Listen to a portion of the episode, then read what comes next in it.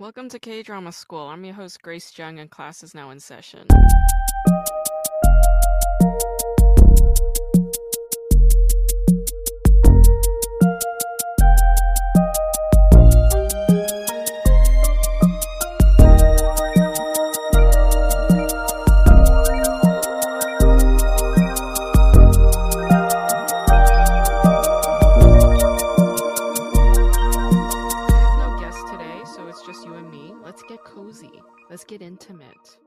How are you doing? How is your life? What's going on with your with your day-to-day? How is your heart? That's a good question. How is your heart? How is your mind? How is your spirit? Today I'm going to talk about the show Avengers Social Club, which is a 2017 drama that came out in the year 2017. And I have to say, this show had very low ratings when it first came out. Nobody watched it. It was a fall drama. It came out around this time of year, five years ago. And I remember thinking that this was the most feminist show I've ever seen in my entire life. Yeah. I remember specifically declaring this as the most feminist K drama ever because it centers solely on three women. They're all wives, they're mothers. One of them is a widow. They're dealing with all kinds of injustices, uh, whether it be from capitalist flaws or upper class entitlement or infertility or patriarchy in the form of domestic abuse or infidelity. These women are dealing with all kinds of problems and issues, and they just rely on one another through supporting and bonding and talking. And it's like a beautiful, perfect, feminist, female empowerment show. And I remember loving this drama, but it did not do well. I mean, yeah, why would a show like that do well? Think about it. There's hardly anything to, you know, fester off of, right? There's no female toxicity or rivalry. There's no, you know, slapping and none of that. No, no. They love each other. They love one another. They care for one another. It focuses on women's friendships and how they help one another through their difficulties. And it's so poignant. It is immensely poignant. It doesn't have that beefy rivalry like, you know, popular shows thrive on, like Sky Castle and Penthouse. And the success to any TV or film script is always conflict. Number one, it's conflict. And it's not like this show doesn't have conflict. It does, but it's against other sources like patriarchy. The conflict isn't between one another, right? With, among one another, there's a lot of respect and love and generosity. So it doesn't really engage the attention of wounded animals, so to speak. All right. Like all of us are wounded animals. We're always looking for other examples of toxicity or rage or fights, right? We're looking for other examples of of, you know, fucked upness where we could justify things that have happened to us or the way that we navigate our lives, the way that we behave in society, right? But I don't know. I guess I'm I'm a peace lover, man. So I loved this show. I was like, I'm all about this show. This show is radical in its loving kindness, awareness, and compassion.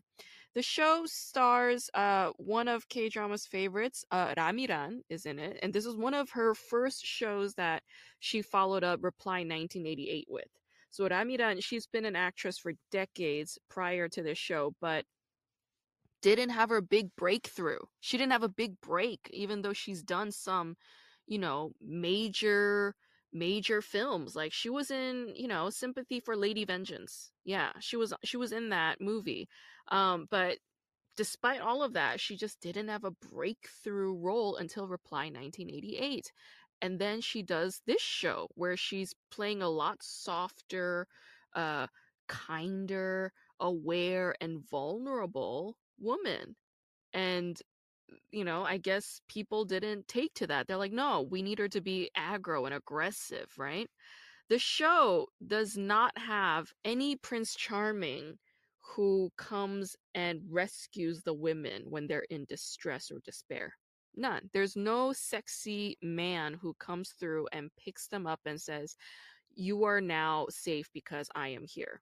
All right? Like, none of that. The women remain heroes for themselves and for one another and for their children part of the issue is also like being a good example, right? How do I be a good example to my children? That's always on the forefront of these women's minds. You have the character Kim Jung-hye, played by Lee Yo-won, who's an actress. I mean, we love her. And this character, uh, Jung-hye, she struggles with infertility. But she ends up with a stepson who moves into her house, and the stepson is from her uh, current husband's previous relationship and she has to be the mother to this boy and it's a struggle for her because you know she wanted a child of her own. So uh, Jung-hye and her stepson Sugyam they become this exemplary blended family mother son duo who support each other through times of need and their relationship sort of has a, a journey of its own on this show and you have the character Lee Mi-suk played by Myung Se-bin, and she's married to a violent professor. What is that about, by the way? It seems like all the professors in K dramas are violent. Like they're domestic abusers, like super insecure, very like aggressive, always beating their wives. We saw the same thing in Dear My Friends. Like what is it, what is it with male professors on Korean TV shows being these violent psychos. Like it's like a pattern. I don't know what that's about. Anyway, so you have a uh, Lee Mi-suk whose husband beats her whenever he gets drunk, and she has a daughter named Soyeon who is very disappointed in her mother for not leaving her husband. You know, she's like always looking at her mother and saying like you're weak and like you know you need to protect yourself so that you could protect me right? And Mi-suk has another tragic story backstory like she lost a son. Her her son died. And then you have the character Do-hee played by Ra Mi-ran. She's a single mom of two children a son and a daughter and she works at a fish market that's her thing that's her job so she's a working class woman and she benefits greatly from Jung-hye's wealth oftentimes whenever there's like some problem that that Do-hee is going through, it's money problems, money trouble. And Jung-hye, she has this deep ass pocket and she just comes through and shows up. And I'm like, I love that. I love this feminine energy, this female empowered energy, rather than some rich guy coming through and dropping cash on the table and being all arrogant about it, you know? But uh, this character, Do-hee, she was my favorite on this show because at the end of this show, she catches the attention of a local handsome young cafe owner and they have this sort of romance blossom between them. And I'm just like, yes, yes, this widow single mom deserves some love. Yeah, absolutely. I mean, that's something that we just don't see on TV. We don't see in Korean dramas a single widowed middle-aged mom of two grown kids getting down with a handsome younger dude who works at a cafe. Like that just doesn't happen. We don't see that very often. I'm like, yeah, that's what that's what I want to see. That's what I'm about. Actually, now that I'm talking about this, I realized that the show Dear My Friends there's also a handsome young cafe dude who takes an interest in a widowed single mom. Now that I'm talking about it, Dear My Friends and this show, they have a lot of overlap. they have a bit of a plot overlap. But even still, nevertheless, mothers hardly ever get sexualized on TV, even though, like I mentioned in the past, like a mom obviously implies sex. She's a mom, so she's had sex and it's like this show is like yeah mothers have a sexuality too mothers deserve love and pleasure as well and it's like yeah let's reward her with the handsome young fella you know and i thought this show broke a lot of rules like that just broke standards it was innovative it was radical and that's why it was memorable to me and it's also the reason why it was not a huge hit it was not a huge hit no, it wasn't. I went to a Korean screen studies conference back in 2018, early 2018, and I remember talking about this with some of the academics there. I was like, "Oh, my favorite K-drama last year was Avengers Social Club." And they were like, "Yeah, that show didn't do that well." And I'm like, "Why do we as academics give a shit whether or not a show did well?" Like, why is a show's ratings and popularity and the money it makes for the network, why is that our concern? It's not.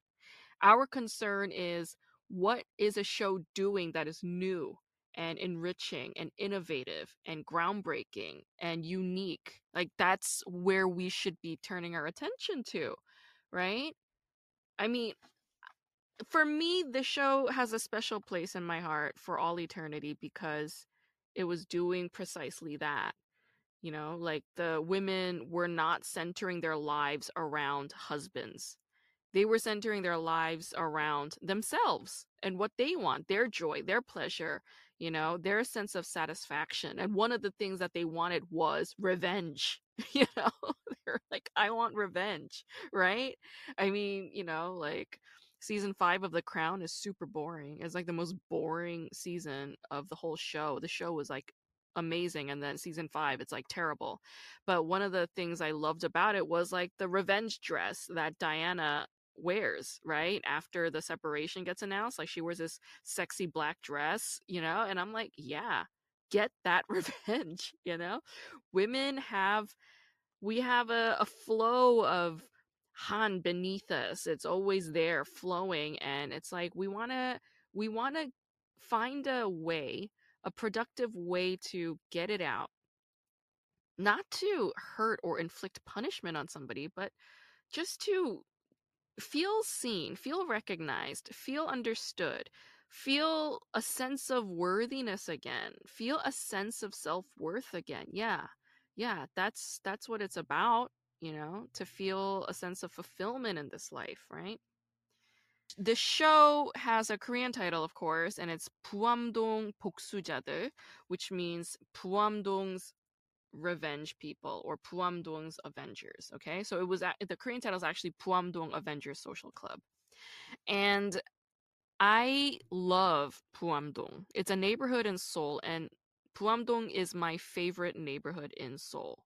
I found it back in 2009 when I was living in Korea as a Fulbright scholar. I just happened to find the place because there's this museum there called the Kim Hwan-gi Museum. And Kim Hwan-gi is a pointillist, uh, modernist artist from South Korea. And I just love his work. And I also am a big fan of his wife. Kim Hyang-an, who used to be a painter herself, painter, poet, essayist, but she was also previously married to a very famous uh, architect and poet and fiction writer and essayist named Yi Sang. And she, to me, was sort of symbolic of like this badass woman who married two modernist greats in Korean history and, you know, they say that behind every great man is a greater woman, but, you know, in this case like she she's the reason for two greatness, you know? Um, after Yisang, I mean, she was only married to Yisang very briefly. You know, I, I think they were quite young when they got married. Yisang died when he was like 27. But after he died, she married Kim Hwan-gi. And they moved to New York, had children, and yeah, they're both buried in upstate New York. I remember visiting their grave one time. And I was briefly friends with uh, their son, their only son, who was like a restaurateur entrepreneur in Washington. Uh, he's an interesting fella, interesting guy. In any case, yeah, so Puamdong has a very special place in my heart. Um, it's also a very beautiful neighborhood. If you ever go there, check out their cafes. Like they have these cozy cafes they have this really famous uh, mandu restaurant, a dumpling restaurant called Chahason. So go there if you ever have the time. Go there, get their mandukuk, which is their um, it's it's it's got tteokguk, so it's tteokguk, meaning like the rice cake soup with the dumplings in there. So get that and get a bottle of makgeolli. It's fucking fantastic. Oh my gosh, yeah. So go there, eat that go for a walk. You could walk around their their little mountain area because it's up in the mountains. You could see like it's like there it's like a fortress. There is a basically a fortress that you're walking on up there. Um, and yeah, it's like a lovely, beautiful, cozy, charming neighborhood, and it's very meaningful to me. So that's also the reason why I love this show. I love that it was set in my favorite neighborhood in Seoul. So yeah, those are my reasons for talking about Avengers Social Club. And yeah, I don't know how I don't know how to close these monologues anymore, you know? Typically I'll just like slip into my guest, but I have no guest. Like I said, it's just you and me. And folks, if you guys have a show you want me to watch and talk about, recommend them to me. Like right now, I'm watching two shows and um you know uh, other than those two like all these K dramas, they're moving very slowly for me. I think Korean dramas at the moment are going through this like renaissance period, uh, or, or golden age of experimentation.